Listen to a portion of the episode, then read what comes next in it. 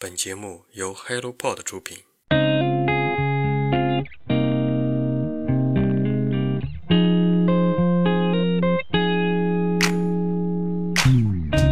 Hello，大家好，欢迎收听《人间观察》，这是一档探索有趣而独特灵魂的访谈播客。他们平凡而优秀，真实又坦诚。在这里，你会发现，所谓的成功远不只有一种定义。我相信，真实而平凡的优秀才更值得借鉴。如果你想透过他人的视角观察不一样的生活体验，这档节目能为你的人生带来改变。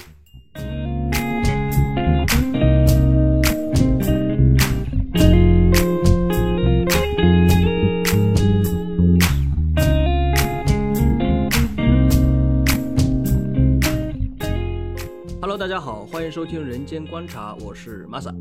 大家好，我是雪茄。作为本期节目职业访谈系列啊，很高兴邀请到了大西哥来讲一讲他十年的狱警工作。下面请大西哥来进行一下简单的自我介绍吧。呃，大家好，我是大西，呃，我是一名在呃监狱里面作为一个狱警，从事了十年这种小小工作的一个 一个小警察了。然后今天可能要跟大家抱歉一下，呃，我那个因为牙疼啊，然后可能导致我今天这个广谱会更加严重啊，大家稍微包涵一下啊。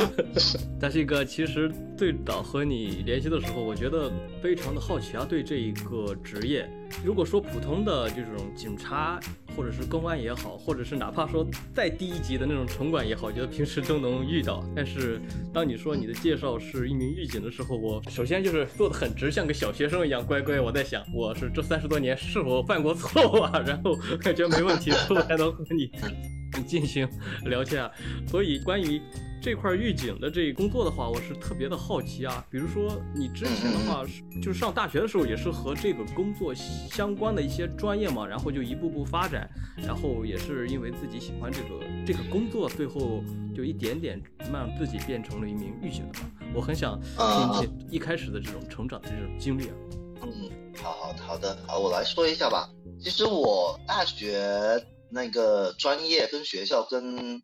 呃警察类这个职业是完全不相关的。我大学是读的是师范类院校，我是有教师资格证的。然后我呃大学的专业是心理学。然后呃这个东西的话，就说警察类的职业其实也是考公嘛。当时就是呃公务员编制是。特别是警察类的，他们也是有这个心理学专业的一些限制跟要求的。然后我就是报了这个呃这个专业。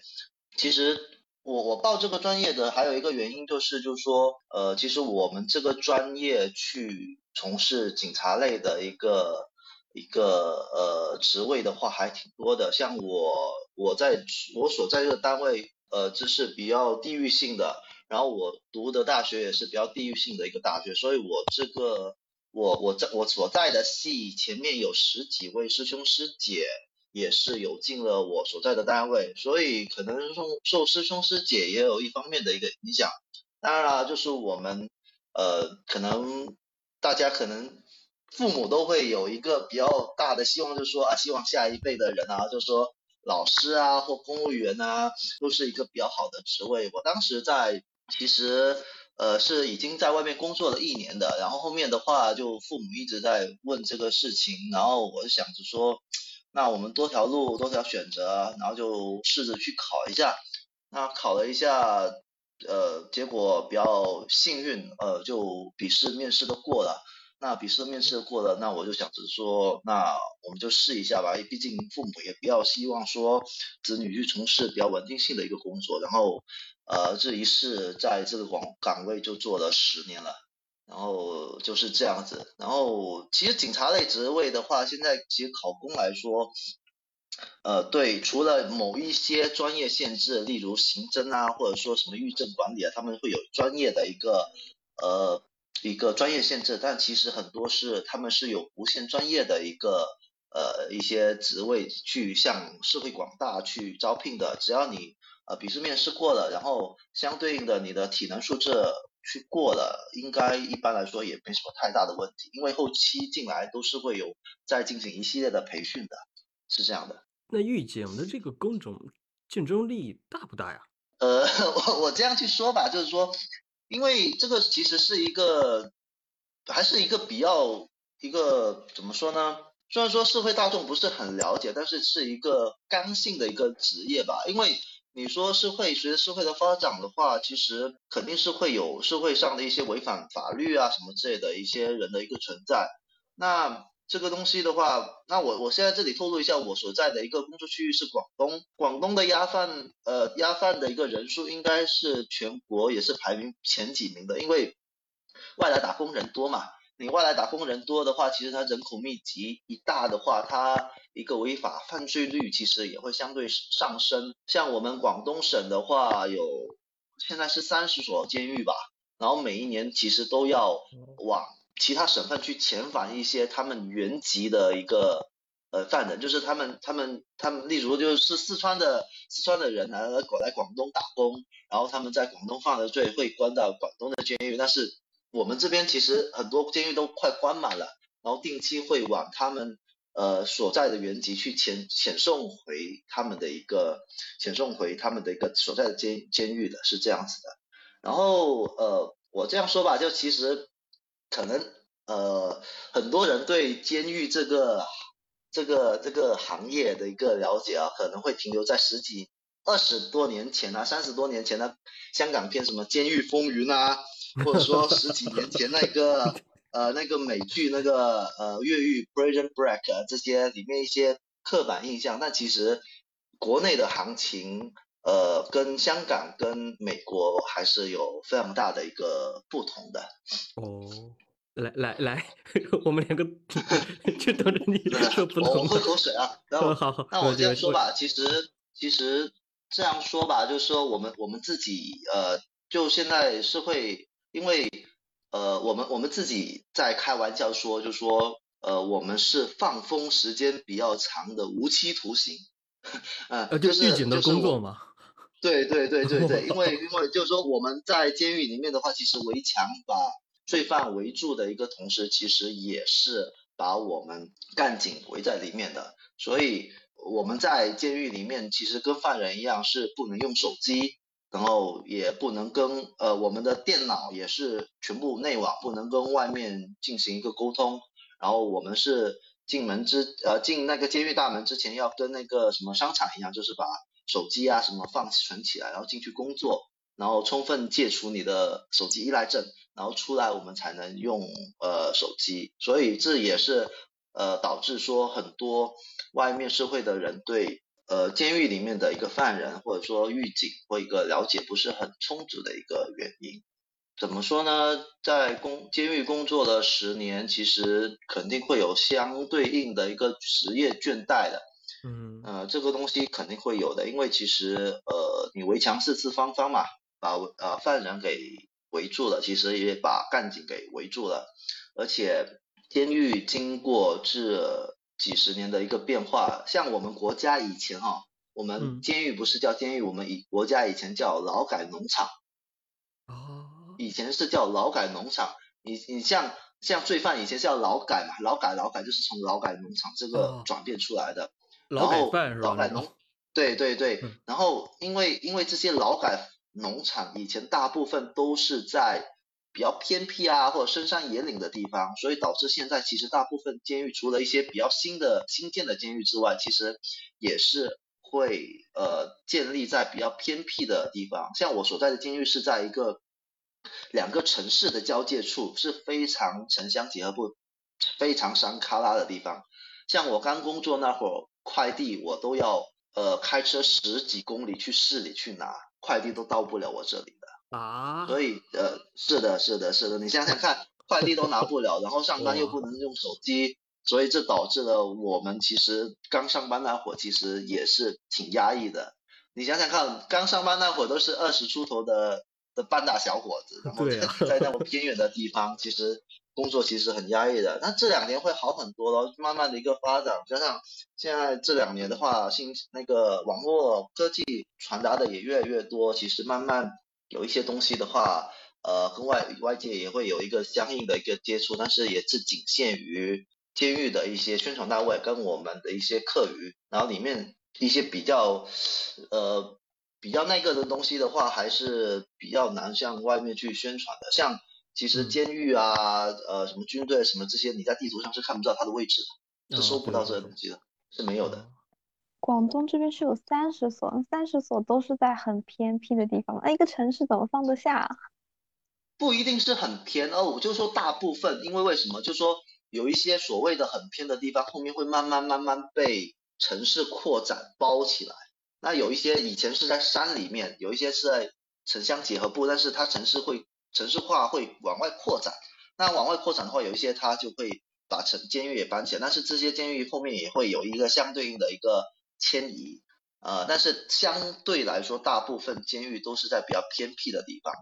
那我们这样去想吧，其实三十三十多所监狱是，其实还是不大够的。像现在广东的话，每一年，呃，每隔一两年还是会有一些新的一个监狱出来，因为呃人口在增加。那你犯罪率就算你不增加的话，你人口基数一大，你犯罪的人数肯定也会多，所以慢慢慢慢这些监狱肯定快还是会多。然后其实不是很多的，因为你说几个，其实几个城市有一个监狱是正常的事情，或者说就算同一个城市有好几个监狱，但是他们面对的一个收押的一个犯群跟地域是不一样的。现在我们其他省份我不大清楚啊，广东的一个。就是异地关押，就是你在本地犯罪，他是不会送到本地的一个监狱，而是会送到其他地区的监狱去关押。其实这个就是呃避免说你本，我举个例子哦，就是你你是这个乡镇的人，那你你你如果关的犯人，你你所管的罪犯有你这个乡镇的人。那你也知道，中国是一个人情社会，那拖到你这里来，你说你你你有些东西的话，你你是做好，你是照顾好还是不照顾好？所以这个异地关押其实也是为了防止说，呃，警察干部一个腐化，或者说现在所谓的一些一些不太好的事情的一个发生。像今年，呃，其实是司我们是。司法系统本身是在大整顿嘛，其实所以这东西的话，我们自己也是看了很多，呃，所以所打掉了很多所谓的老虎啊，所以我们这个东西的话是这是一个比较好的政策。像现在的话，其实你呃如果呃里面的罪犯的话，呃有一些他们有亲人来接见的话，都是从外地过来的，是呃本已经很少本地的罪犯了，现在。有本地的罪犯也是可能是那些所谓的那个无期徒刑啊，或死缓在里面关了十几年以上，那这些可能就是以前老政策留下来的，现在大部分都是异地的一个罪犯。我发现大 C 还是很像一个老师，就感觉像我在上课，我前面老师在滔滔不绝的讲话，我下面疯狂记笔记。呃，可能有还是会有一些所谓的。职业病吧，因为其实本身我是教师行业出身，那呃，其实现在监狱一个大的一个方向还是说惩惩罚与教与教育，然后现在国家是比较偏向教育这一块为主，所以现在目前来说，其实很多犯人呃日常工作你还是以以日常谈话与日常教育为主，虽然说他们听不听是一回事，但是。我们做事还是要做的，所以这个也有一定的那个职业病吧，我我觉得。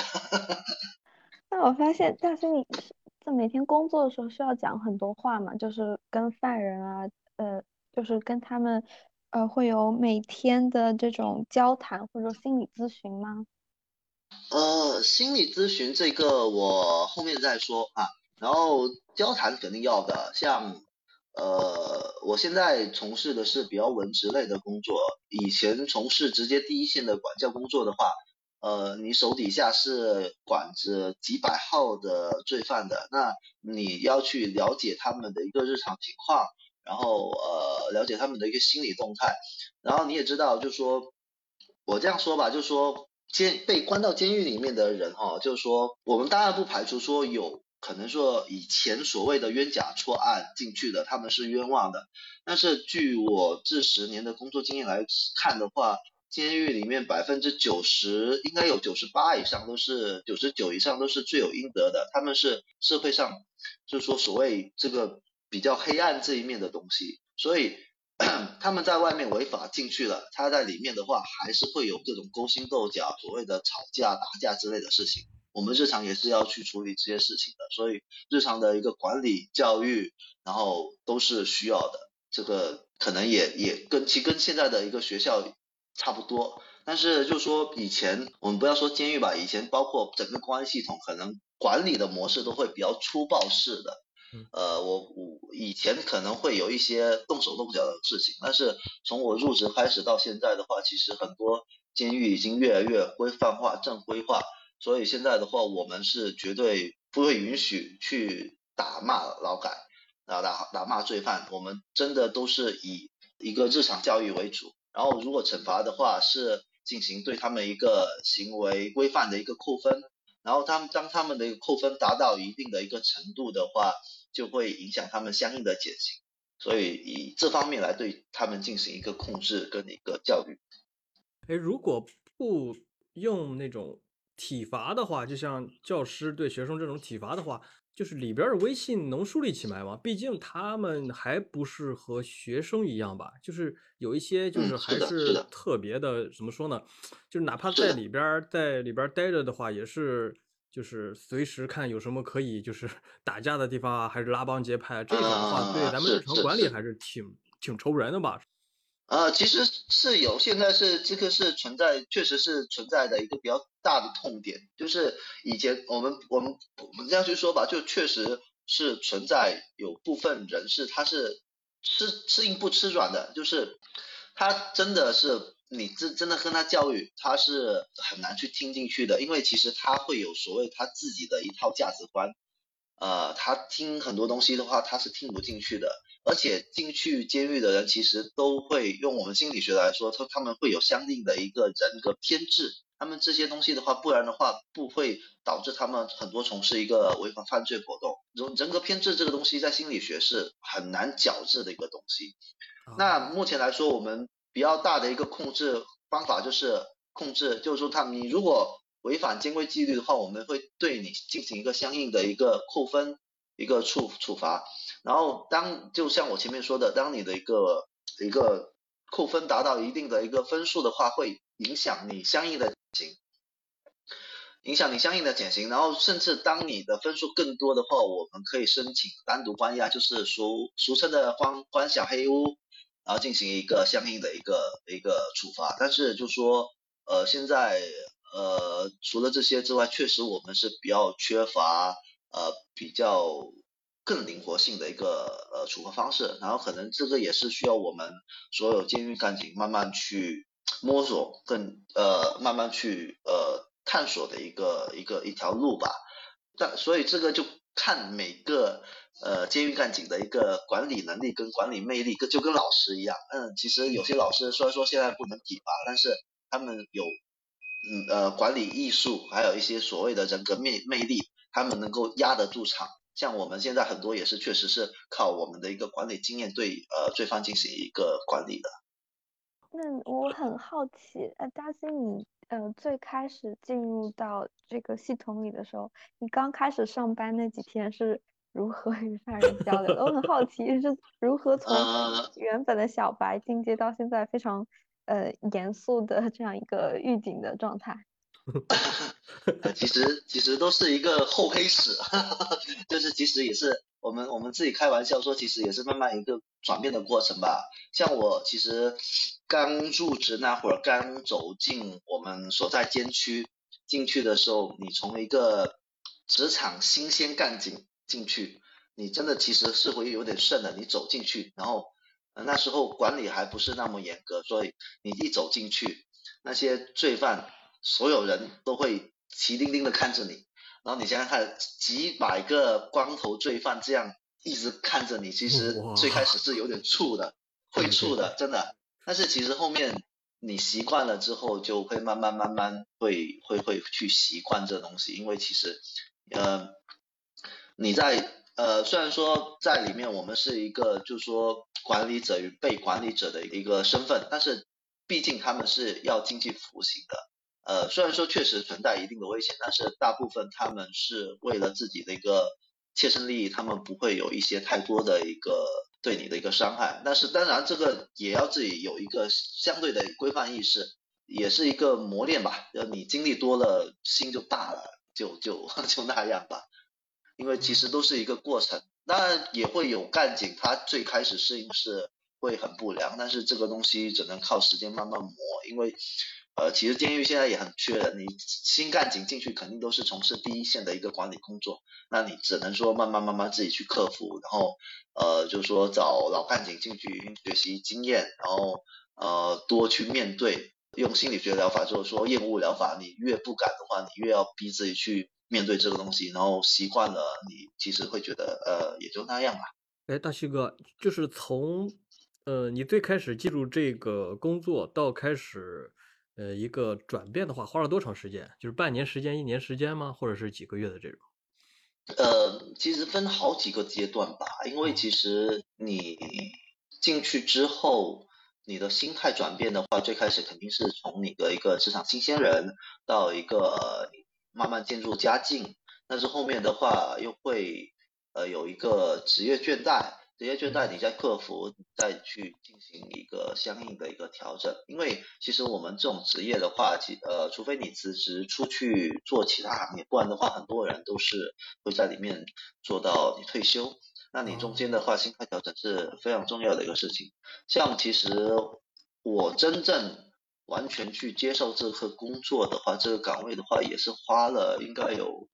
两三年吧。就是慢慢从心里去接接受这个职业，然后去会日常能能够比较呃游刃有余的去处理这些呃罪犯间发生的事情啊，能够独立上手，也是一个好几年的过程。可能我比较愚钝，那有些人上手也比较快，那看每个人的一个心态调整问题。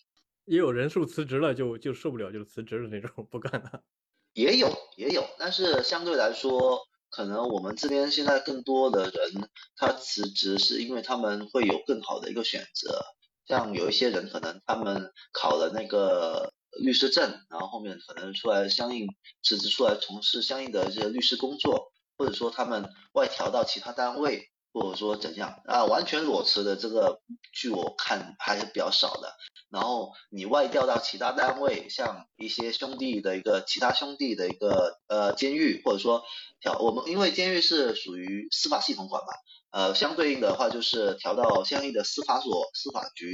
或者说你跨系统调到公安、县调，这些都是比较多的。像我刚入职那会儿，我们同一批干警有五十多个，现在。呃，还在我这个单位的有二十多个吧，就有还还是有一些人是离开这个岗位，或者说去了其他单位的。嗯，我我自己对那个监狱最初的印象是，当时来自呃很很有名电影那个《肖申克的救赎》，然后就是围墙，就是栅栏，然后 有对，然后我还有过当时呃。在学校里面有那个去戒毒所，呃，自己呃老师带我们去戒毒所接受那个戒毒教育方面。然后当我踏进那个管理的很封闭的那个大门的时候，整个感觉就不一样了。这就是一个独立的、很严肃的一个系统。我其实对于监狱里面它的一些场景我很好奇，就是。很很难想象怎么样与冷冰冰的铁门、冷冰冰的 这种制度相处。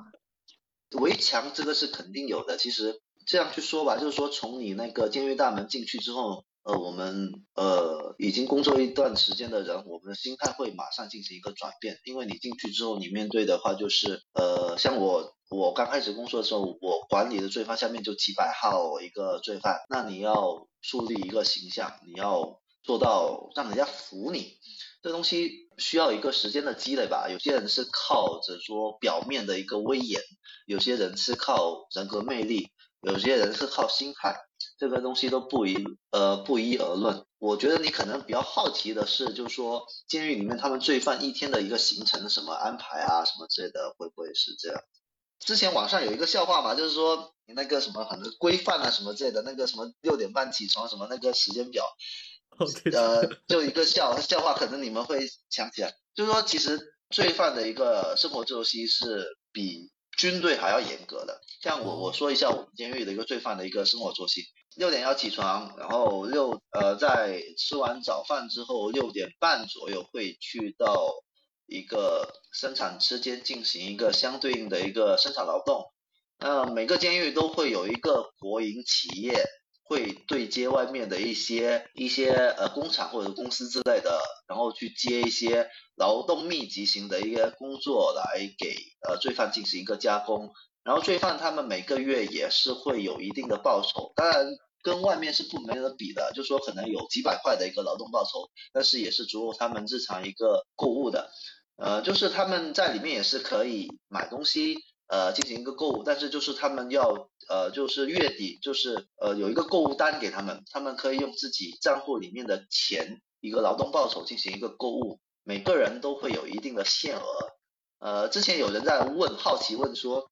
监狱里面的罪犯能不能抽烟啊什么之类的？呃，答案是每个地区不一样，我们监狱目前来说是可以的，就是每个罪犯的话。我举个例子哈，他们现在有几个级别，一个是考察级、宽管级，还有一个严管级，然后好几个级别，然后每个级别对应的一个购物的一个金额是不一样的。像考察级一个月是三百块，宽管级是四百块，严管级可能就一百块。然后你想想看，呃，就算他们可以买烟的话，你想想看，呃，买一条烟的话就一两百块钱了。然后如果你买烟的话，你其他。呃，一些生活物物品的话，你那个金额就会减少。他们从六点半开始工作之后，呃，一般来说十一点半就会收工，回到监室进行一个一个呃午餐，还有一个午休。大概一点半左右会出工，大概做到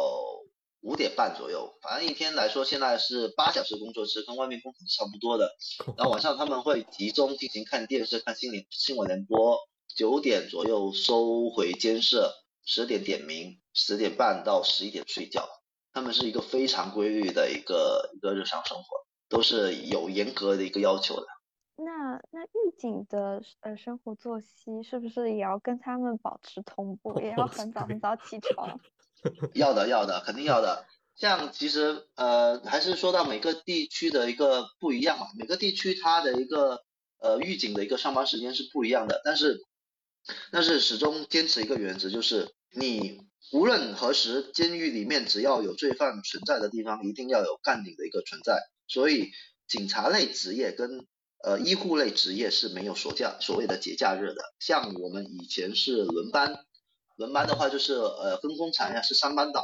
就是我们是要上夜班的，然后春节节假日也是轮到上班也是要上班的。然后呃像我刚工作那会儿的话。连续好多年，年三十跟年初一、初二都是在里面陪罪犯一起过春节的，然后后面再出来进行自己的一些补休什么之类的，都是会这样的。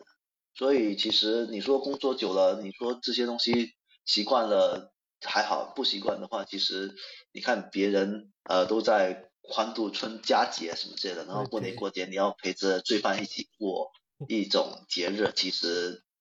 对于家家境的干警下班后能回家，还有家远的干警，其实其实也还是挺落寞的。这个可能也是呃目前社会会比较忽略看到的一个东西吧。就呃呃，我不能说我们呃监狱人民干警多伟大，但是目前来说确实是还是挺辛苦的一个职业，因为社会上的一些大众的一个看看的一个角度还是。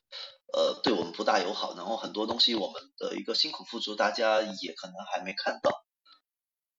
之前我一直理解，犯人犯罪了那一刻，他在社会上就是消失了。那现在发现，其实狱警在某些时刻在社会上也是消失了的。呃，对，因为我们上班不能用手机啊，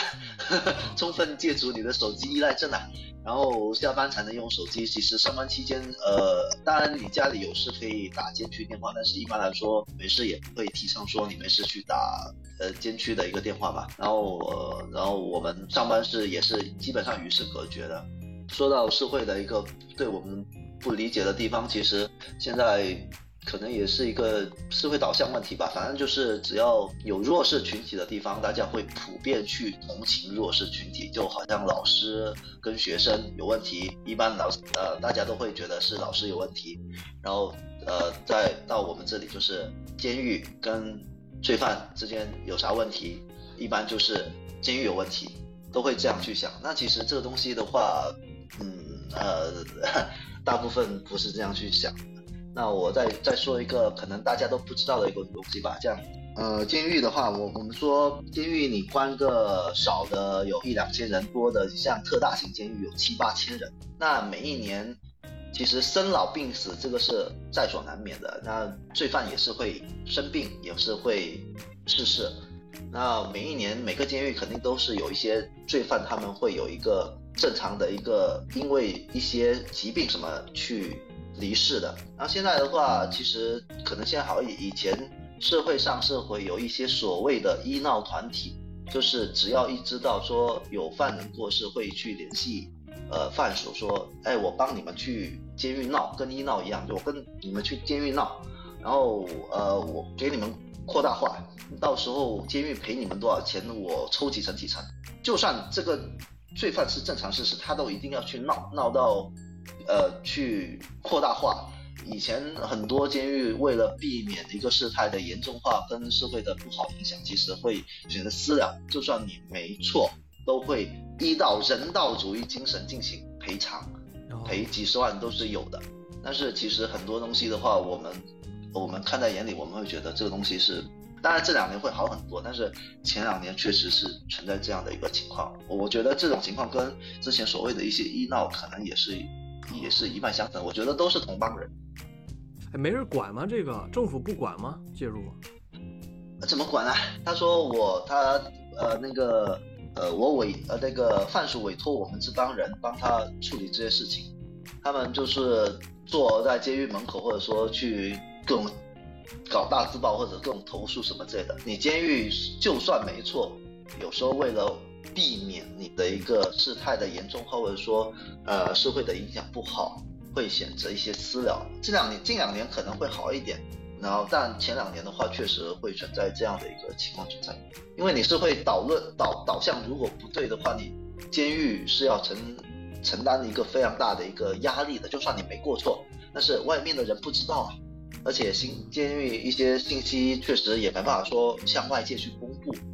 呃，你说要公布了，大家会觉得，哎，你肯定是隐瞒了什么东西啊，什么之类的。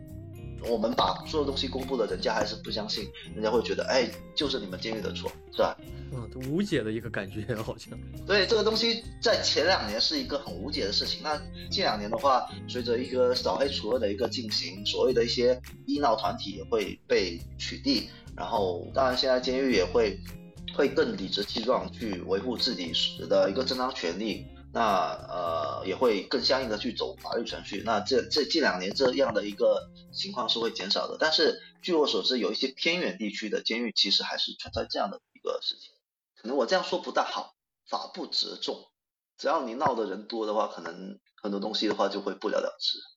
闹就是闹的少的话，会会抓典型吗？你的意思是什么？闹法不责众？呃，他如果是那种。已经涉及到违反法律的话，他们会抓典型。但是有一些他是没有违反啊，他就是他把事情扩大化，就是我把这个事情往社会上公布啊，就是说例例如我现在网网络就去传，然后只要有一些水军把舆论导向往不好的方方面去导的话，那后面很多东西的话，很多东西你就身不由主了。哦，对对，可以压下来吧，因为。我目前也算在政府下面工作嘛。当时比如说地方有一些不好的东西要传的时候，马上什么召开什么会议，说相关的一些宣传组啊什么组把这个事给压下来，会，对吧？这两年会，但是前两年为了你避免一个事态的一个严重化，有些有些监狱，呃，监狱是一个还是比较有。一个选择自主呃呃自主性的东西嘛，然后自主性的一个一个选择自主性的一个单位，所以他们有些东西的话，他们呃可以自己去。以前监狱的一个自主控制权比较大嘛，他有些他能自己控制，那有一些领导可能觉得这样影响不好啊怎样的话，会选择私了，也会有的。但是现在更多会选择走法律程序，或者说选择以一些正当的呃一个权益来挽回呃这方面的一些一个舆论导向。但是以前我们不要说吧，以前有一些东西确实是不规范或者说呃不严谨，确实会有一些所谓的历史历史的一个问题存在的，肯定会的。包括现在有一些出去的一个 犯人，他会不断的起诉，不断的起诉。那你一起诉的话，其实监狱就要相应的去应诉，去提供一些所谓的呃，不要说所谓，就提供一些证据证明我们监狱是没有去从事任何违法一些违反监狱法一些呃事情的。那你监狱就要去取证，你要去进行一个证明，那中间就是一个非常耗费精力的一个事情。那这个东西的话。这也可能是以以前有一些监狱会选择不想事态严重化或者扩大化，选择大事化了、小事化无的一个呃一个做法的一个可能性吧。因为确实你要走一趟程序是非常麻烦的事情，太累了是吧？领导也累，嗯，对，干干部也累，从上往下都累是吧？呃呃，对，因呃因为其实现在你监狱里面呃罪犯出了什么事情的话，你监狱要去解释。我这个东西怎样怎样怎样，你一解释的话，就要符合一整个证据链，你所有东西都要提供出来。那你这个东西的话，有些监狱他觉得麻烦或怎样，就觉得没必要，那就如果在自己财政允许范围内能够私了，他就选择私了。对对对，花点钱能把这事儿给解决了，不然天天是吧？今天这个事件，明天那个事件，我这一年都没法过了，就这种对吧？但那这个东西会恶性恶性循环的，就是你开了这个头后面都会有，所以呃后面这两年会大家会更愿意用法律程序，用更就说用正当的手段来来挽回这个舆论导向，也是这个原因，就是要刹住这个风气，不然的话你老是开这个头的话，你监狱有多少钱赔啊？是吧？你一个罪犯如果要赔个几万块，然后几十万，呃上百万，那你监狱有多少财政收入要去赔？这个东西其实说到底还是纳税人的钱呐。这个风气不能带，带坏了之后，那领导要愁死了。这个东西的话，所以我们自己也会有一些自己的一个职业风险风险在在吧？虽然说不比说外面公安系统他们去抓犯人进行一些可能人身方面的一个呃危险，我们自己有也有一定的一个呃职业风险，就是如果有一些呃就是我们做法、我们管理方式一些行为规范，我们。不符合按照以前那些比较粗暴式的管理方式的话，我们是自己站站不住脚的，我们自己也是要受处罚的。所以现在监狱的一个呃管理规规范会越来越规范这个原因。所以监狱现现在中国的监狱是不会存在说你们在网上看什么美国是呃什么那个外外国那些监狱出现的那些 所谓拉帮结伙啊，或者说是。啊，监狱里面的罪犯控制监狱啊什么一个存的一个事情存在，甚至连呃干警打骂罪犯都是基本上可以消除不见的，因为现在监狱里面基本上是无死角监控的，到处都有监控，那那个监控监控的是罪犯，其实监控的是也是我们干警的一个一言一行。刚才你说到什么拉帮结派的话，我我对那个就是监狱体系里边那些犯人的那种。现状比较好奇啊，他们没有自己的，就是进去之后你要有自己的小组织，就是小帮派嘛。他们就平时也是拉帮结伙的这种。因为你刚才说到，呃，比如说买烟的这种，是不是那种那种新人啊、小弟啊，不得不把买的烟给给大哥孝敬啊？是这种，也是这种，也是都有社会吧？有人的地方也有社会，就是江湖嘛，是这种。有，肯定有的。那之前那个话题。比较严肃哈，我也不是知道 Masa 能不能播出，那我们来聊一点那个比较好玩的东西啊。其实你我很多人去看什么那个那个监狱风云啊，或者说那个 Prison Break 越狱这些，都会对他们犯人一些拉帮结伙啊，或者说那些干警啊与那个什么罪犯之间互相那个动手这些歌会比较好奇。其实现在国内是不会允许这方面的一个东西的一个存在的。哦，和我想象的完全不一样哦！这种，呃，Hello Hello，听得到吗？听得到。好了好了，刚好了，刚刚有个电话来，所以可能断了。嗯呃，知道，一看这种的话就是电话，我们已经习惯 了。电话。好，那我重新开始吧。就是那个监狱这一块的话，其实是不会允许呃罪犯出现一个所谓的帮派啊什么之类的。大家可能对这个比较好奇，因为可能现在你看美国监狱啊，什么外国监狱会有很多什么那个什么那个什么党啊、什么帮啊什么之类的，在中国是不会允许这个事情的一个存在的，因为其实呃监狱所有事情归根到底呃所有东西都是要方便管理，你出现一个拉帮结派的一个现象的话，我们是绝对不会允许这个事情存在，因为不方便我们管理。嗯，打群架这个是更加不会去允许的事情。你你拉帮结伙，最一定会导致说，呃，团体之间的一个对立，然后进行或者甚至的一些所谓的一些各种针对、各种打架，那我们处理起来就放很很麻烦。那怎样去做呢？其实其实就是看每个干警的一个管理水平，他呃可能有一些相近的一个乡乡村或者说地区的话，我们会隔开关押进行一些管理，或者说。进行一些日常的一些，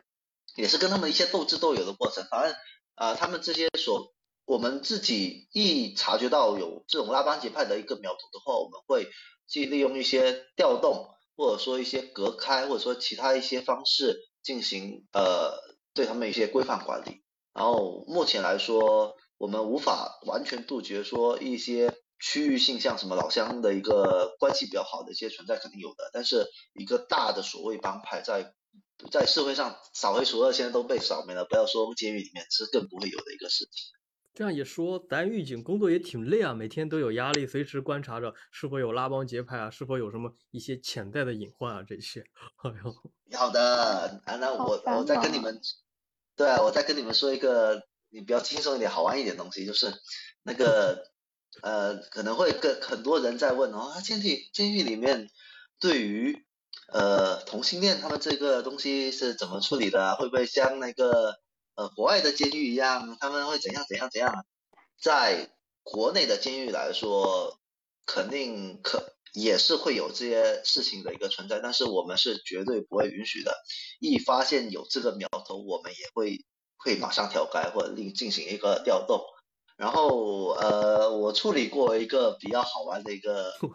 一个一个事情是怎样，就是他们呃，就是我管理的罪犯有两个，之前可能就是有有有那个苗头怎样的，然后我中间有一个罪犯，他违反了一个监规纪律，我我举个例子，可能说晚上呃没在。规定的时间就寝啊什么之类的，然后我要进对他进行批评教育，然后因为你违反监规纪律的嘛，我要对你进行一个扣分，然后另外另那那时候另外一个罪犯就过来说，啊你们不要处理他，来处理我吧，我操太明显了这个，那当然这个就是一个比较好玩的东西，但是你也从可以从这个东西看出这个东西是不利于我们管理的，所以一出现有这种苗头，我们会把它进行隔开。那万一真的出现这种情况的话，我呃我们会进行一个相应扣分，然后两个人都进行调开。然后像之前呃这样可能会有人有些人会担忧，啊那会不会进去强奸犯什么之类被其他犯人强奸啊什么之类的？那我们也不会允许这样的一个情况出现。呃这些东西的话一出现的话，我们都是严严厉打击，会单独关押，甚至有一个加刑的一个。一个东西存在的，这个可能也是外面会很多人想要比较好奇的一个东西吧。反正还还挺多人问我这个东西的。他们就是几个人一间，两个人一间吗？四个人、六个人一间吗？你想多了，怎么可能两个人一间 啊？我我这样说吧，他们监视的话，其实 Masa 可能呃可能会经历过，就是跟我们以前那些老式的学生宿舍其实是差不多的。就是上下铺，上下铺，然后一间间是像我们我们监狱的话，现在一间间是是住十二个人，就是两排架着床，两两排上下铺，然后后面是蹲坑，然后后面再蹲坑有半堵墙是蹲坑，再再后面是那个洗手台，就以前老式学生那种洗手台可以洗手啊、洗衣服啊什么之类的，然后洗手台上面是晾衣、晾衣、晾衣那个架什么的，这个就是很老的那种学生宿舍，跟那种是差不多的。啊，明白了，明白了，和学生那个宿舍的感觉完全一样哎。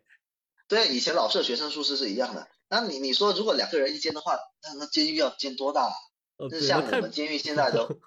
我们监狱顶峰时候是关七八千号犯人呢，还不是最大的一个监狱啊，还只是大型监狱而已。那你你你七八千号罪犯的话，你想想看，如果两个人三一间，三人一间的话，你要建多少间舍，要浪费纳税人多少钱啊，是吧？哦，哎，那种特别重刑犯的那种，那这个这个也是可能很多人会去关心的一个事情。呃呃，可能有一些监狱确确实会按呃刑期按犯罪种类去进行关押，但是其实目前来说，应该来说大部分监狱都是呃混杂的。就是我现在所在的一个监区的话是呃最高刑期死呃死刑缓刑两年执行死，我们简称死缓也有。无期徒刑也有，甚至包括说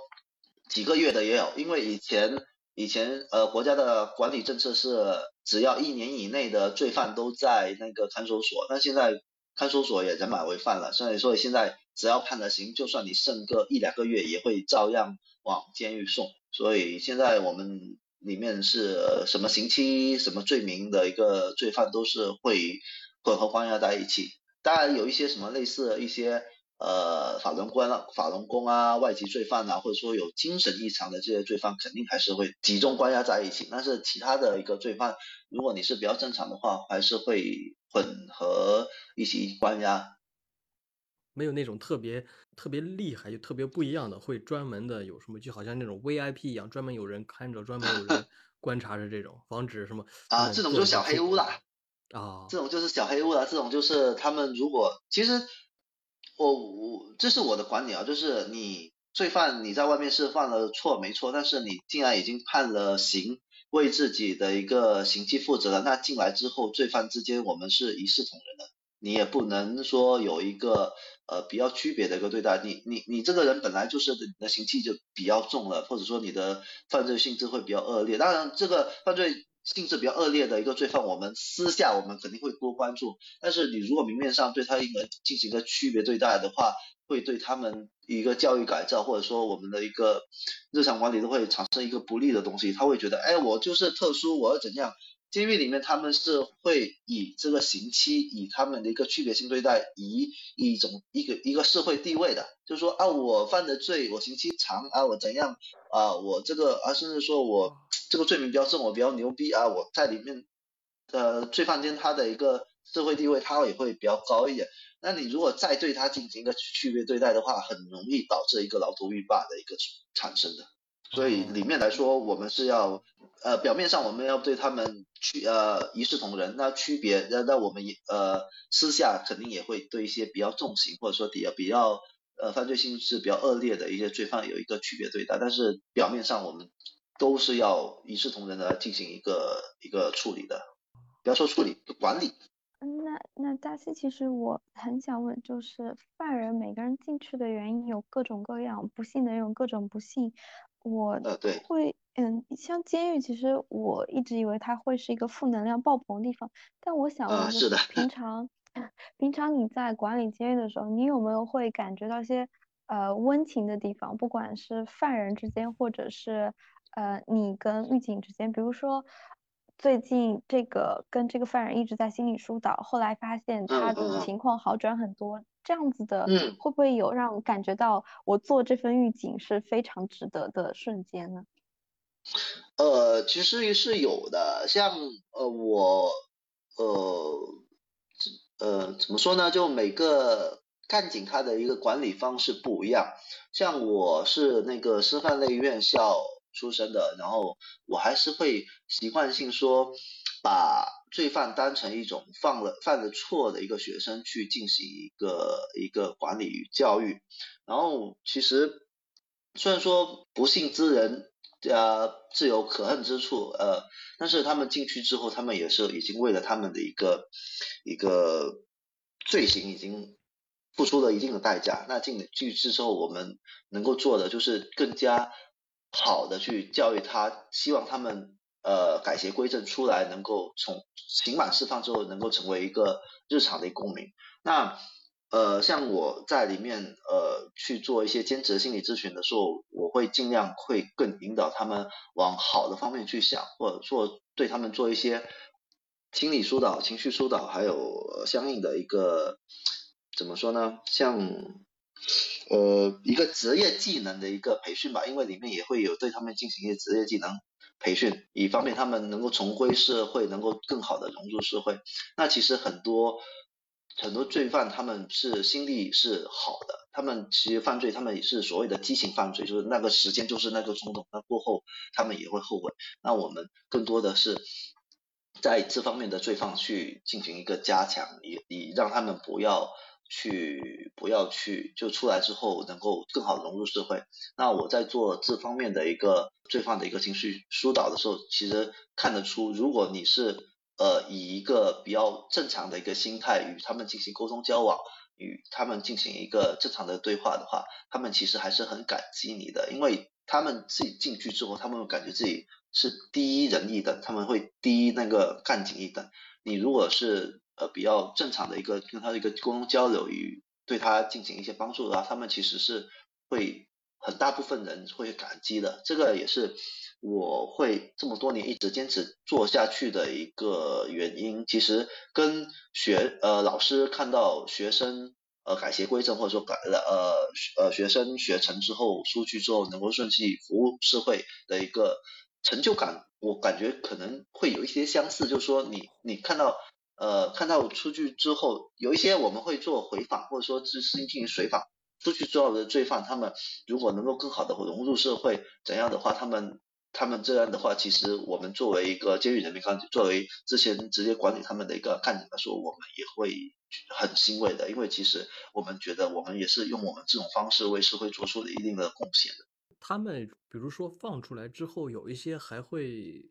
怎么说？日后会经常联系吗？有没有这样的一种关系啊？或者说，监狱里边整个司司法体系允不允许狱警和一些之前的犯人有将来有一种这种经常沟通的这种这种允许这样的一个机会，允许这样的一种方式呢？呃，其实其实怎么说呢？就是监狱跟司法所有时候会做一些回访。就是为了，就是说避免罪犯的一个再犯罪嘛，会进行一个回访，了解他们的一个具体情况。然后其实严格意义上来说的话，呃，也不是很允许或同意说罪犯出去之后跟干警进行联系。为什么？就是说为了避免说，呃，其实也是怕干警的一个一个腐化。或者说一个腐败啊什么之类的一些东西，违反监规纪律的一个事情。但是其实里面那个，我我说句实话，里面那个罪犯真的是很神通广大的。你就算有时候你不给他电话号码，他都会有时候会想办法搞到你的电话号码，你都不知道 他们是怎么知道的。他会 出去之后，有时候还是会跟你联系的。这个是很很奇怪的一个事情，然后他们跟你联系，你有时候哦，像我出去之后，有时候还是会接到一些呃一个罪犯的电话，然后我呃就会了解到他们一些动态什么之类的。当然有一些罪犯，他们是希望通过你呃更加照顾他里面的一些呃狱友啊，或者说之前关系比较好的老乡什么的之类的，这些肯我们肯定都是严严加拒绝的，但是。我们也可以通过这个渠道了解，说他们出去之后，他们是一个怎样的一个生活状态，他们是怎样，然后做一些相对应的一个，呃，像我自己会根据这些去做一些相对应的社会调研，或者说写一些相对应的心理学文章，这个也是一个数据来源之一嘛。那其他干警应该也会接到这样的电话，但是都一般来说，我们都会严加拒绝一些不合理要求。哎，你们的这种。通讯啊，这种会不会直接被监管啊？这种就是防止这样的事情出现啊。监管呐，你说这个东西，你你你干警出去之后也是正常人啊，这个东西怎么监管？是吧？这个东这个东西的话，你是干警干警出来之后，我们把这身衣服脱了，我们也是正常的呃普通老百姓啊。然后我们这个东西的话，你说也很难有一个所谓的一个监管的东西。应该不是通过这种监管去控制，而是就是通过干警自己的一生，呃，对自己职业的喜爱。对，其实还是看每个干警的一个职业操守问题，这个是很重要的。而且我我我说句实话，就是呃，习习大大上台之后，其实对整个一个队伍的一个教育整顿是呃是是是影响挺大的。现在来说就是。呃，很多人，你如果要去一些不好的一个事情，你违违法违纪的事情做的时候，他会先想一想，哎，我得到的利益跟我受到的处罚对不对等。现在来说，基本上都是处罚，你会觉得得不偿失。那得不偿失，很多人就觉得没必要，那这些东西就都不会去做。这个是一个很重要的原因。我觉得这这从习大大上台之后，风气明显是变得非常大的，这就就风气变化是非常大的。现在更加呃，我们会会愿意说遵守监狱法，遵遵守呃中国中华人民共和国宪法与呃的各方面的法律去从事各方面的东西，因为你违法之后，你惩罚是非常严重的，我们是负起负负不起这个这个这个责任的。我那说说到后面又又说回这个比较严肃的事情，我觉得我能 转一个开心点的话题吗？哎，不能说开心。好嗯，监监狱里面的物价怎么样？就是那 些他们是怎么用钱买到他们想要的东西？会贵吗？以前以前每个监狱会有自主定价权，会去外面外面去招标一些呃一些商家来进行一个投标，然后呃都是由投标的商家进行负责。然后我刚才说的就是罪犯他们月底会有一张表，什么进行一个调，我今呃我这个月有多少钱，我可以呃进行一个什么选购，他商家提供什么服务，然后这个定价权的话是由商家跟一呃监狱跟招招标的商家进行一个协定，以前肯定是存在说有一些地方会偏高，但是目前来说，呃其他省份我不知道，但是现在广东省的话都是司法厅集中招标，然后在我们有相应对应的网上有对应的一个义务公开，所以我可以呃这样去说，广东省现在的所有监狱的一个物价跟外面是一样的。因为它现在所有东西的话都是公开招标、公开受理，然后所有东西都是要符合程序传到网上去进行一个政务义务的一个公开。那这个东西的话，所有东西其实都是能够查得到的。然后犯属呃犯属就是犯人的一个家属也可以通过犯人的一个一个球号、一个身份证进行对他在网上进行他这个罪犯他在服刑方面的购物啊，或者减刑各方面的一个信息的一个查询都是可以的。现在这东西越来越公开透明化，只是说可能大家平时比较少接触这个东西，所以没有去关注到这个东西。但是这个东西是司法系统一直在更新、一直跟进，说说说让自己站得住稳脚的一个东西在的。毕竟就是说，我们如果没有亲属或者说朋友是犯了罪进去的话，我们平时日常是完全不会去关心关注这个东西的。我觉得社会大众都是这样的。对对对，肯定是。刚才你说了，呃，这些什么公正啊，这物价的的这些什么这种什么公开透明，我我差一点想说，如果大家一定要去的话，欢迎到广东省的监狱来，我们这边是都是同样对待的这种感觉。呃，就其实每个省份会不一样吧，因为我也不清楚说其他省份会怎样，但是目前来说，广东省它是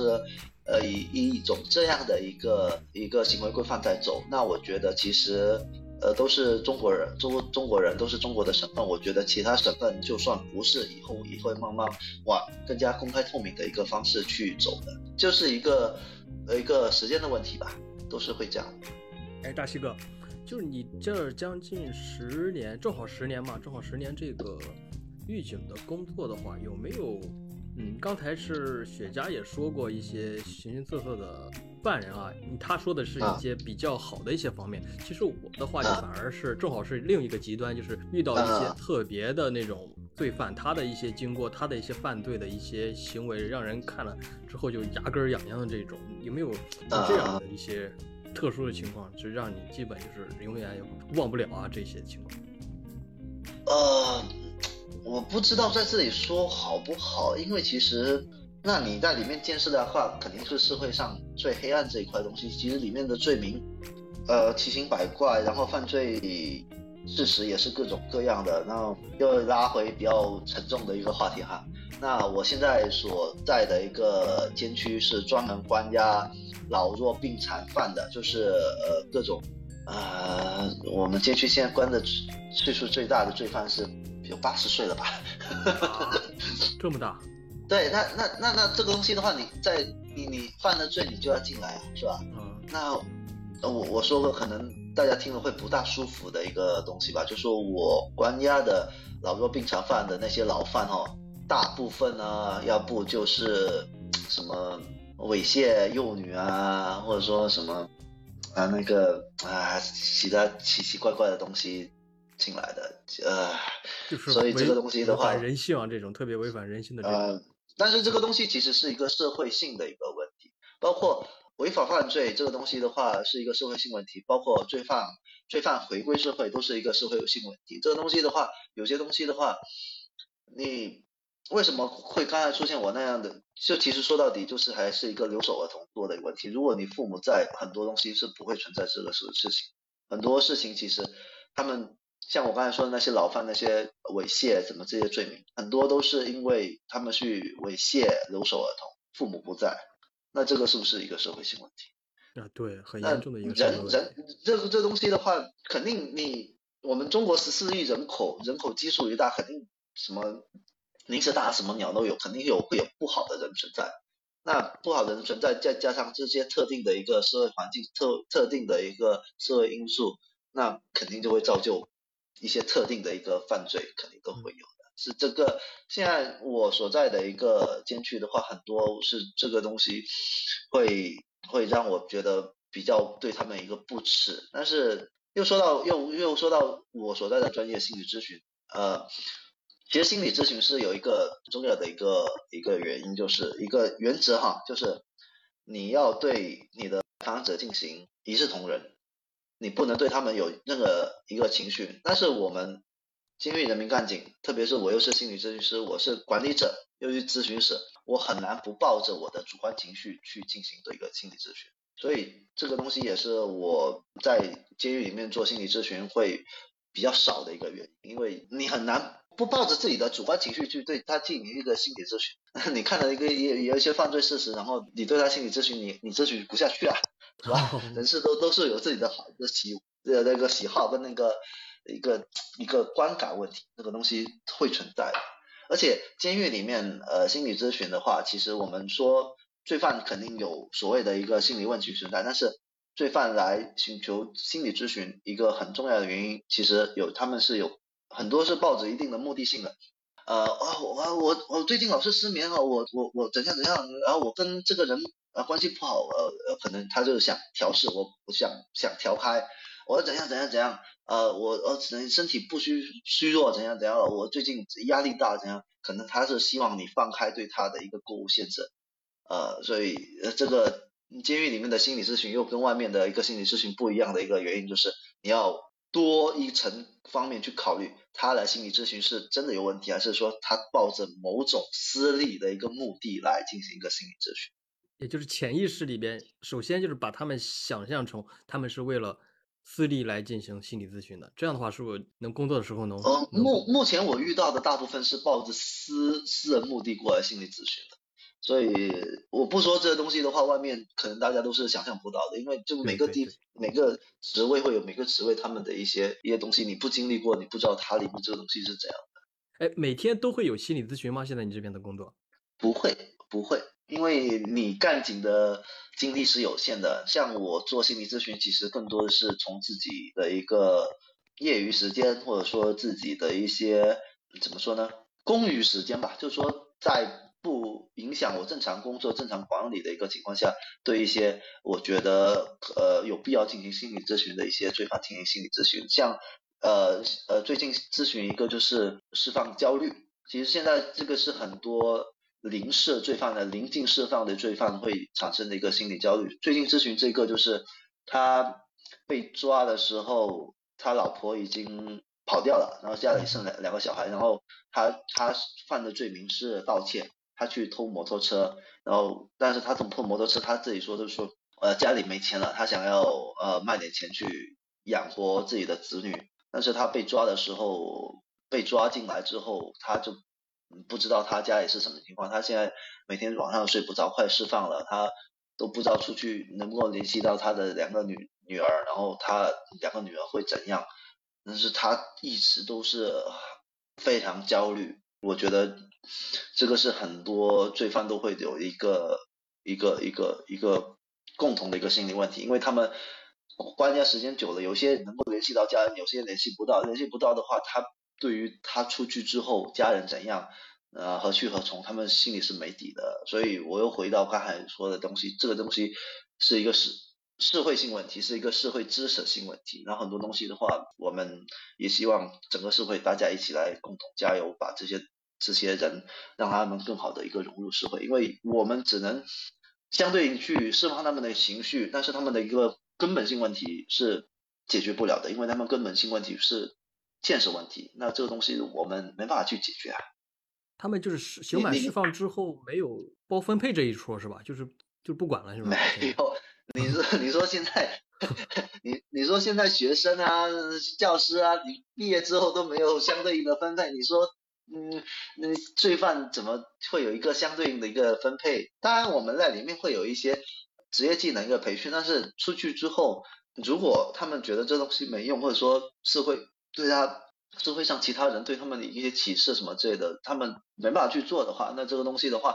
他们没办法正常正常就业的话，就会又回到他们熟悉的那条那条道路，以走上违违反犯罪道路。因为真的你在里面。什么人都有啊，什么什么贩毒啊、吸毒啊，或者说盗窃啊什么，里面是一个职 罪犯职业大学来的。他们在里面的话，日常交通交往就是这些人啊。他们就算不学，他们也会耳濡目染这些东西啊。那你如果出去之后，国家社会对他们的一个社会支持没办法进行到位的话，他们融入不了社会的话，他们利用自己仅有的一个 所谓的职业技能。去为自己谋生啊，那这个职业技能就是他们在 监狱这所大学里面学的东西啊。他们平时就学什么？你当时不是说有工厂吗？做一些什么劳动密集型的工作，或者是一些课余生活？有有，现在目前来说的话，呃，监狱的一个国企对外接的一些项目，基本上都是劳动密集型的一个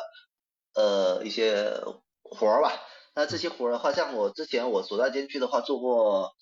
呃，做过那个编织袋，就是那个超市那种编织袋，也做过回力鞋的鞋底，也做过一个手机充电头，就是苹果那些以前那个四四方方那些充电头啊什么之类的。那这些它技术含量都不高，有一个共同点就是他们都是流水性作业，就是一人掌握这一人一个呃一个程序，一人一个程序去做，然后到了他们。刑期末的时候，监狱会有相应的一些职业技能培训，会呃在呃饭群里面去去去宣传，然后他们自己想要的话，他们可以报名来参加，像类似我们超会从外面的呃一些职业技术培训学校请一些老师进行一些像电工啊，或者是说呃理发美发啊，还有一些其他方面的一些老师来进行一个培训，然后他们在里面也是可以考证。但是你也得知道，就是说这个东西的话，得他们自己有自己一个愿意学习的一个主观能动性才行。那不然的话，你硬压着他们去学的话，他们也是应付了事，然后出去之后也没用。所以几个这个东西的话，还是得他们自己有那个主观能动性才行。那目前什么现状呢？他们就是喜欢学哪一些东西啊？疫情期间，现在所有都停了。疫情期间，啊，那那那你在外面的话，你老师，你疫情期间，我们我们干警啊，又说到这个，呃，从去年开始，我们就一直封闭执行嘛，然后就我们上班期间是一直在里面上班，然后呃休息才出来，然后这这那那我们干警都要这样，那外面的老师就更难进来了，那这个东西的话就更难有一个相应的一个培训，不然的话，你你这个。当天来回，你你进去之前你要测核酸，你再隔离，隔离完你再进去，然后教个几节课，你再出来再隔离，啊，有没有必要啊？这没必要啊，是吧？嗯，这个期间的话，就是干，看让他们看看书吗？或者是看什么别的东西吗？新闻吗？是那个这个时间的话。现在其实其他省份我不知道哈，广东省应该是走在全国监狱的一个一个前列的，就是说现在每个他们每天，我刚才说了，他们晚上。呃，七点到七点半之间要下楼集中看新闻联播嘛，呃，新闻就叫集中嘛。然后回房之后，他们室内其实会有间门上面会有一个小电视，当然这个电视电视他们是没办法控制的，会会日常呃，我们就上面的一些科室会进行一些一些教育节目的投放，或者说一些比较好的一些呃电影啊或者电视剧一些投放，但是但是他们在室内的话是可以。呃，进行一些有有电视可以看的，然后呃，他们我说的说的就是月底他们可以购物嘛，每个季度他们也是有一张表，他们可以利用他们账户里面的钱进行一些书籍的购买，进行自己需要的一些书籍的购买，然后他们日常他们也是可以在自己的一些闲暇之余去看书啊之类的。然后有些我们里面有一些兴趣小组，呃，会积极帮助他们进行更好的一个兴趣培养，像一些书法小组啊，或者说类类似一些。呃，其他的一些小组啊，这之类的，呃，篮球小组啊，什么，让让他们去陶冶身身心，这些都会有的。就是他们虽然说他们的一个业余时间不多，但是我们会尽量让他们呃业余时间也比较丰富起来。那你有这些比较丰富的一个业余生活的话，他们不比较不容易去想七想八去搞事情嘛。哎，书的话有限制吗？就是哪些书不让他们买？或者说他们只要买什么书的话，基本上都可以给他们进。有啊，肯定有限制啊。说说到底，这个东西的话，就是包括月底的一个购物清单跟季度的一个购书清单，这个都是呃，你监狱跟那个商家会进行一个沟通，然后提供给他们的。大但是大部分都是市面上有的都会有，然后监狱会进行筛选。呃，有一些东西的话，基本上，但是基本上市面呃市面上有的东西都会有，像一些励志书啊，一些职业技能书，例如法律方面的书啊，或者说一些呃职业技能啊，美发啊，什么这些电工之类的书啊，甚至外面的一些网络文学小说啊，什么也是允许他们购买，自己去去去去看的，都是可以的。这些也是他们作为日常交。交往这的一个一个一个渠道，他们有时候他们自己的一些数据看完了，他们会会会会互相借来借去，也会有的。感觉生活还挺丰富的啊。其实国家在这一块是尽量都是往好的方面去完善，然后只是说这个东西就是一个可能信息的一个不对等，所以外面的不是很了解，会造成很多误会。但其实国家这方面是一直是。往好的方向在改善，就像你说的，整个广东省的话，也算是走在全国的前列嘛。我觉得这种这样的整个一个体系的话，我觉得也是南方会比北方，嗯，更加的怎么说先进啊，更加的这种优化的更好吧？觉得，嗯嗯，其实是是是存在这样的一个地地域性差别的。其实说到底还是看地方财政，你这个省份有钱的话，很多这些。东西的话，你相应的设施也会跟上来。像我知道的沿海城市，呃，山东啊、江苏啊、浙江啊、福建、广东这些都是比较不错的。那你说像四川啊、甘肃啊，还有什么那个比较偏远的这些地方、这些省份的话，那你这东西它地方财政都跟不上，你何谈？对他们有一些比较好的一个硬件设施的一个提升呢，是比较难的，是吧？这东西其实也是纳税人的钱，你本身你政府都没什么钱，你又呃普通日常老百姓都一些硬件设施都提升不上来，更何况这些罪犯的一些基础生活设施呢，是吧？其实这个存在地域性差差别的。哎，大西哥，我这边就是有一个。想问的问题就是说，比如说这十年的工作的话，对你个人的一个性格啊，或者是生活的改变影响大不大 有，挺大的。啊，那我我这样说吧，就是说对我个人的性格其实还是影响挺大的。然后像我刚入职那会儿的话，其实会怎么说呢？会比较优柔果断吧。那经过你你这十年的一个。一个管理教育其实会对你自己个人性格会形成非常大的一个影响，会你会很多东西你看得更透，还有处理事情的话，你会更加多方面去考虑问题。每个人因人而异，然后我觉得最主要一个东西就是说你怎样去适应这个东西。人因为人的一个适应性其实是非常大的。像我，我觉得这十年对我最大的改变就是我性格会刚毅了很多，坚毅了很多，会。因为你见识了社会上不好的东西，你会更加知道你现在生活来之不易，你会呃更珍惜你现在的生活。因为你你你见到他们不好的东西了，你会更希望自己的生活过得更好。这个可能也是，其实也是一面镜子，里面的人也是一面镜子。你会不希望说，哎，我变成他们那样，那我会更珍惜我现在的生活，我不会去违法犯罪，我会让自己变得更好。起码我不要去触犯法律的一些规章制度，我不会去换衣服。我我我我所谓的换衣服，就是你的警服换成囚服进去了。那那其实这种也是有这样的一个案例存在，但是我们看到其实会更加触目惊心嘛，是吧？人家人家是以史为镜，我们是以罪犯为镜。是活生生的例子，就是在眼前，就是在每天接触的人当中，是吧？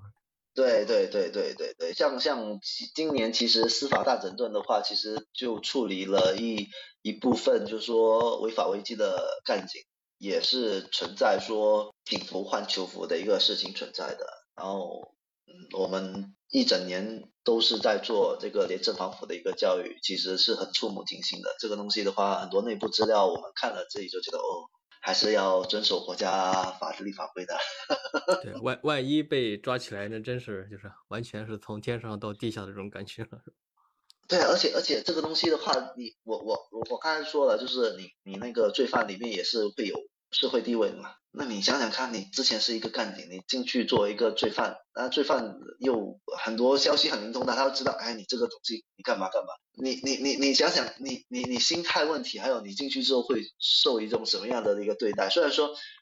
现在不允许说打骂什么之类的都不允许，但是肯定会存在冷冷暴力啊，或者说什么歧视性的东西，这东西是存在的。那你想想看，你你自己。想都会觉得哇，很很很难受的，就是完全接受不了啊！原来我就是什么针对的人，突然现在我也成了他们一个群体里边的人，甚至是最下面里边的人，感觉完全会不会每天都被针对啊？会不会每天都被什么有各种样的什么小危险啊？这种心理上绝对是受不了的。会会会，心理压力特别大的，这个肯定会存在这些这这方面的一个问题。比如说像。咱们每天都对犯人的话，肯定是就是说性格上比较刚毅啊。这样的话，会不会就是在性格上会有，就是遇到事儿的话时候会特特别的冲啊？是这种？会啊，这些这些会存在所谓的职业病啊。像我我我有职业病。我前两年就不不说前两年，就是我刚入职前两年，然后我家里还有个妹妹嘛，有时候就。有时候身份转换不了的话，回来的话就性格还是会特别冲。然后我我妈会直接跟我说，你不要把你工作的那一套呃态度带到家里面去，就说你会很习惯性的会会会对待其他人，也会对待罪犯一样去管理，或者说说说去去去去，我们不要说教育，就说你你口气会变得特别冲，肯定会的。但是就说这个东西是需要你一个适应一个转换的一个。过程这个东西肯定也是一个职业病的一个存在会有的。好，现在好吗？适应了吗？还是说多多少少有时候还会？十年啊，肯定多多少少会会心态转变的比较好啦。现在是就但是就说确实我知道的很多干警都是有存在这样的问题的，包括有一些可能岁数比较大的老干警的话，他一辈子都是有这种职业病的，是会有的。这也是为什么说有一些人会觉得监狱人民干警的话就。这些人都怪怪的，就就这这方面的原因会有的，但是这个东西的话，就还是要个人调试问题，这个是职业病，就看每个人怎么去调试，会有的。呃，具体的例子的话，就是说说话特别就是冲是吧？就是那种特别冲，或者说就心态的一个调整问题。你你你呃，你想想嘛，其实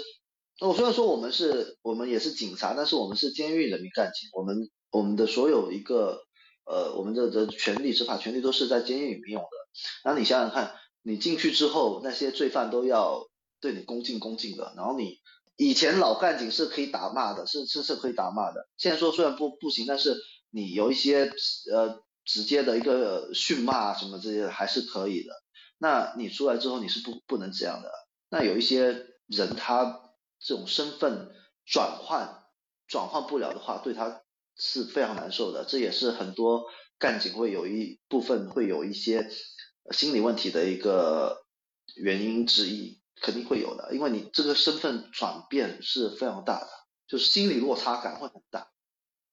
也就是说，原来的话都是那种有上下那种关系啊，无无形之间就罪犯刻意把可能自己放的低一点，然后咱们狱警就是。就是相对来说变得高一点，有这种，但是退休以后的话，就发现大家都是平等的对待的话，就突然就是有这种落差感，是吧？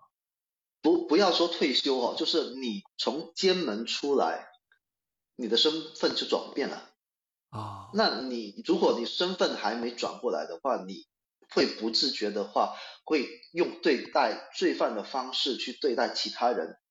那你其实最直接的会是对待你的家人，哦，是不是？因为家人是最直接的你的接触者，那你会他们会对你这一块会感触更深一点。那其他人可能你会觉得啊有一些呃不能这样啊，但是你回到家你会不自觉的话把把最把你最本质的东西拿出来。那之前都我们都知道啊，这种伤害的往往就是我们最亲密的人，是吧？对对对对对，狱警这份工作也是非常伟大的，牺牲了这么多。其实其实心态自己调整好吧。对我来说的话，呃，我没把自己想得多伟大，其实对我来说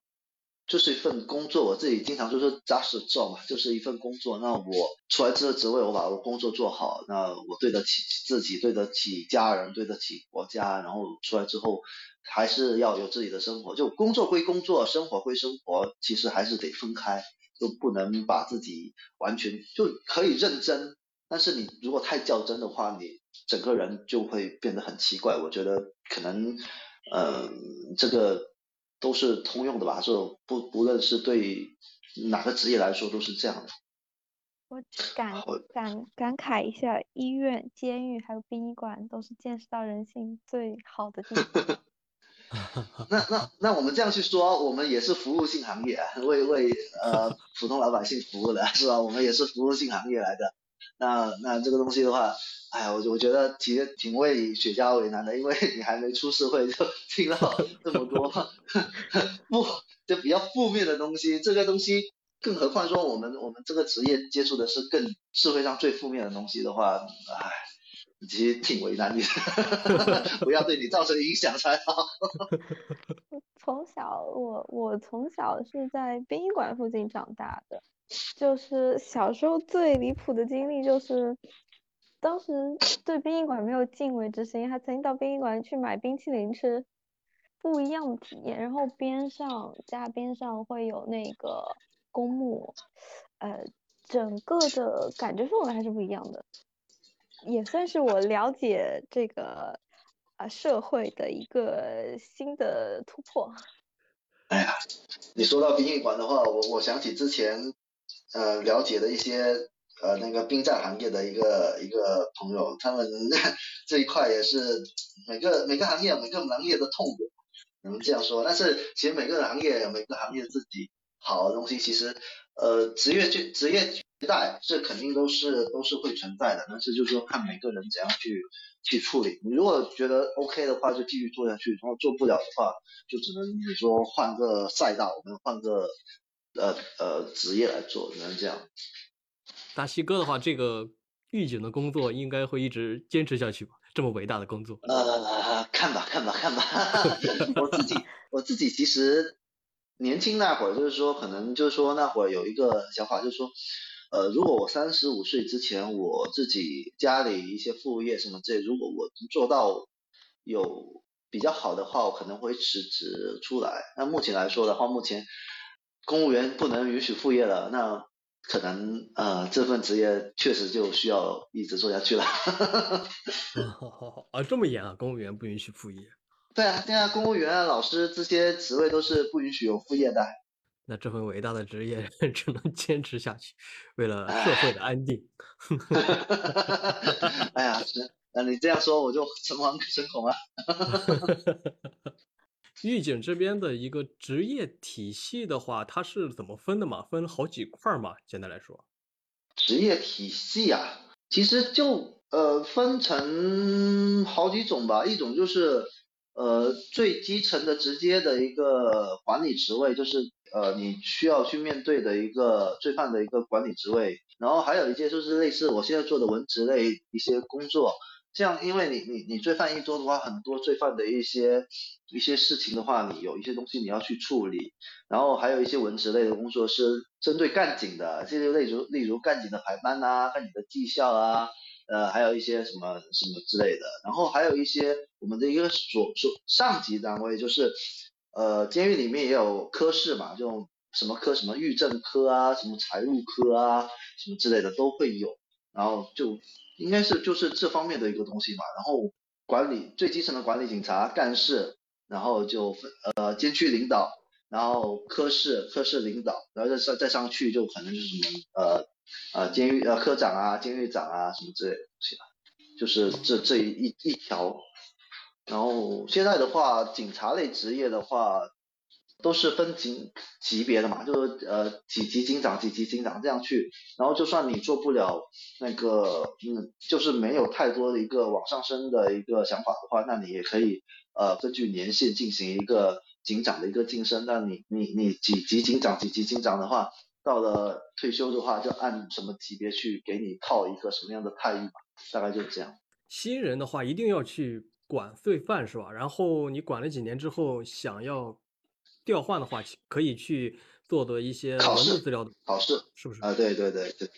呃，那我们这样去说嘛，那你你什么样的职位的话，你都是要去接触你最基础的业务。监狱最基础的业务就是管理犯人，就好像你那个你银行的职员，你最基础业务肯定就是柜台。所有银行的职员入职，无论你要干嘛，你首先你都要先从柜台做起。那我们也一样的，我们。最基础的职业就是管理犯人，那你一定要先了解管理犯人是怎样的，你的基层的工作经验积累到了，那你去其他的岗位，你才能把整套的体系都流转起来。如果你来了，你没有先了解这些东西的话，你去到其他岗位，你不知道它，你知其然不知其所以然的话，你不知道它里面的一个逻辑性的东西的话，那你其他岗位你也是做不长久，也做不出什么成绩的。呃，非常感谢大西哥这次参与《人间观察》的这一期的漫谈。呃，通过和大西哥的交流，我们可以了解到，因为信息差的原因啊，监狱内和监狱外，嗯，大家其实相互的一些了解可是完全的不对等。这导致啊，外部的一些普通的咱们的一些老百姓对监狱里边的一些内部的一些情况、一些真实的现状会产生特别多的误解。通过和大西哥的沟通，再是让我对狱警这一份伟大的职业充满了敬意。所以借着这个节目嘛，借着这一档呃节目的机会，也希望能让更多的呃普通的人了解。狱警了解这份伟大的工作。最后啊，谢谢大西哥参与今天的节目，呃，我们下期再见，拜拜。好，谢谢大家，谢谢。